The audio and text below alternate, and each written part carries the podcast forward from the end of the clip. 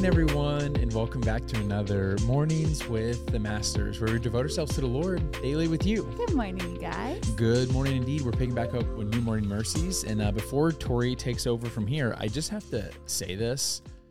Y'all, January's done. I can't. Like, this is like, like, What happened? what happened? Do you all feel that way where you blink and the month is gone? Or is it just us being wild people over here? I feel like that's how last year was. Like we blinked and last year was gone. I, I'm now having January trouble. is like Yeah. gone. I'm even having trouble like admitting that it's 2024. Yeah. And the first month is gone. Like we're one twelfth of the of the year done already. Yeah. Which means we're that much closer to having a baby. Yeah. Anyways, you all feel like time is just sped up? Like Yeah, the it's, like, dial's been sped up. forward. Yeah, it's on like 1.5 times or something Yeah. speed. I don't know. Anyways, Tori's gonna take it from here. Let's do it. It says this If you're God's child, it's no more you against the world than it was David by himself against the great warrior Goliath. I love the story of the Israelite army in the valley of Elah as they faced the Philistine army in 1 Samuel 17. On the first day of the face off, out came that giant warrior, Goliath, and called for Israel to send out its best man to do battle with him. Remember, these Israelite soldiers were the army of the Most High God, the Lord Almighty, who has promised that he would deliver these enemies into their hands. Yet, what did the soldiers do in the face of Goliath's challenge? They were immediately filled with fear and withdrew to their tents to commiserate. You can imagine them saying, What are we going to do? What are we going to do? This was their response for 40 days. Why didn't these soldiers stand up to Goliath's challenge? Why didn't they fight in the name of the Lord? The answer is clear and unavoidable. They were an army of identity amnesiacs. Because they had forgotten who they were, they were filled with fear and drew a fallacious spiritual conclusion. They compared their puny selves to this massive warrior and concluded there was no path to victory. David showed up to deliver a lunch to his brothers. He wondered why this Philistine was permitted to taunt God's army. He shockingly said that he would go. He would answer this man's challenge. Was he arrogant? Was David delusional? No, he knew who he was. He understood what it means to be a child of the living God. David drew the right spiritual conclusion. It was not little him against this huge warrior. No, it was this puny Philistine warrior against Almighty God. Now, who do you think was going to win? David walked into that valley because he had his identity clear and won a victory because he knew what he had been given. What identity will you assign yourself today? Will you deal with life based on what you assess you bring to the table or based on who you now are as a child of the King of Kings and the Lord of Lords, the Savior who is always with you in power and grace? Will you live in timidity and fear or in the courage of hope? Will you avoid challenges of faith in fear or move toward them, resting not in your own ability, but in the presence, power, and grace of the one who rules all and has become your Father? May God give you grace to remember your identity as His child in those moments when remembering is essential.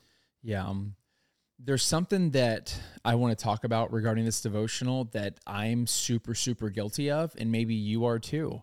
Um, it's basically trying to do God's will our way.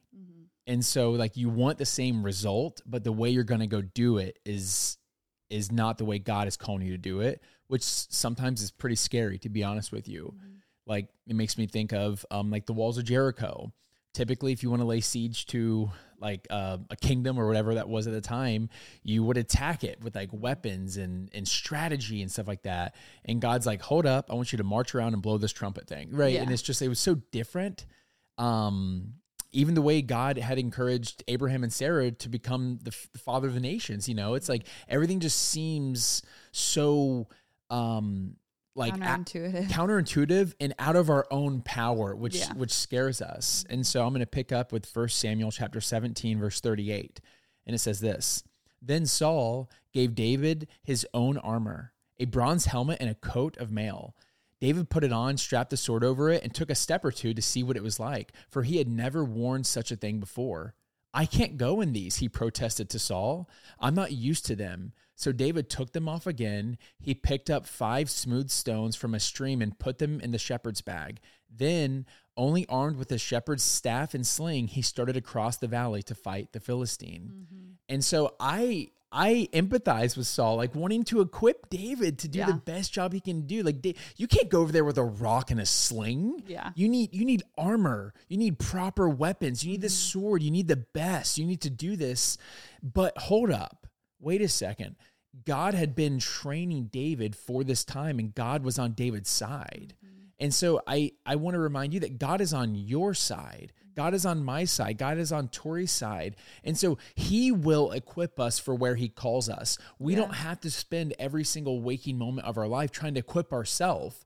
That doesn't mean that we don't work with excellence. That doesn't mean we don't do things with with prudent strategy and discipline, but that means that if you find yourself putting adding things to your life that's not going to help you pursue God's will, God's way, mm-hmm. then you need to take them off. Because can you imagine that scary moment where he's deciding, am I going to approach this scary Philistine with fully loaded armor and a sword? Or am I going to approach it like basically wearing like almost like a, a loincloth, a tunic, and a, a rock with a strap? You know, yeah. which one would you choose? I know which one I would choose. But now I'm getting to a place in my life where in humility, I want to do his will his way and it is scary just to admit it. It just is because we want control. We want sovereignty over our own lives. We want to worship God, but for our kingdoms. We don't always want to worship His kingdom because that means we have to do things His way. And if that means that you don't get in that relationship or get that house or get that thing, it can be really hard for us to accept and embrace. But that's where it challenges our mind and our yeah. heart, saying, "Hey, what am I worshiping here?" Mm-hmm. And so I, I don't know if that speaks to you, but I think it's yeah. something for us to to think on and be like, wow, we all want God's will, right? Yeah. But do we want it God's way? Yeah. I loved when he said remembering is essential because it really is in the remembrance that we find that courage um, to hope, to persevere, to put on our true identity. Um, if you need it, like a pep up today, mm. one of my absolute favorite YouTube videos is Priscilla Shirer and it's um the Lion King. If you just type in like Priscilla Shirer Lion King on YouTube, mm. it'll it'll pop up. But and I know that I've shared this example on this podcast a lot, but it impacts me every single time I watch it. So sorry, you guys. Um, but it reminds me of this devotional because when the Lion King was happening and Simba is against all of these hyenas and it's like he's just a tiny little lion cub, right? And mm-hmm. all these hyenas are like coming after him and he lets out this tiny little squeak. yeah. you know, and then all of a sudden, after a couple of them, when the hyenas are just like about ready to pounce, this huge lion roar comes. And it's not Simba's roar, it's the roar of his father. And it's that remembrance of like, the King of Kings and the Lord of Lords, the Lord of Heaven's army is behind you, fighting for you, going to battle for you. And when you take on that identity of like, I know who my father is, like, I know who goes before me, I know who gave me this assignment, so I know who will equip me for it and bring me through mm-hmm. this trial. Like, that is what's going to give you the confidence to move forward in situations where maybe God's calling you to do something in a way that doesn't make sense. And you're like, okay, God, well, as I remember all the different ways that you showed up for people in the Bible that didn't make sense, well, that just gives me even more confirmation that it's from you because yeah. in my own strength and in my strategy, that is not how it's going to play out. But that just means that you're going to have to show up and it's fun to watch God show up in those situations. Yeah. Yeah. And, it, and it's, it gives us more to remember later on down the road. And it gives him more glory. Amen. And we, we always want to point the glory to him. Yep. And so it's like a win, win, win. Yep. I love the way he built this. Yeah. So good. Anyways, are you ready to pray sign out? I am. Dear Heavenly Father, Lord, we thank you that we get to call you Father and friend, but we also get to remember your power, your majesty, Father we know that sometimes you call us to do things in ways that don't make sense to our brain, Father. But I just pray that you would continue to build our faith muscle as we remember who you are as we dive into your word and we read the stories of how you've shown up for the incredible men and women of faith, Father. And remember that you are the same God, that you're the same God then as you are now and you will be forever. And that means that you are faithful, you are just, you are true. And so, Father, I pray that you would help us put on our identity as children of you today and walk in that confidence. We pray these things in Jesus' name.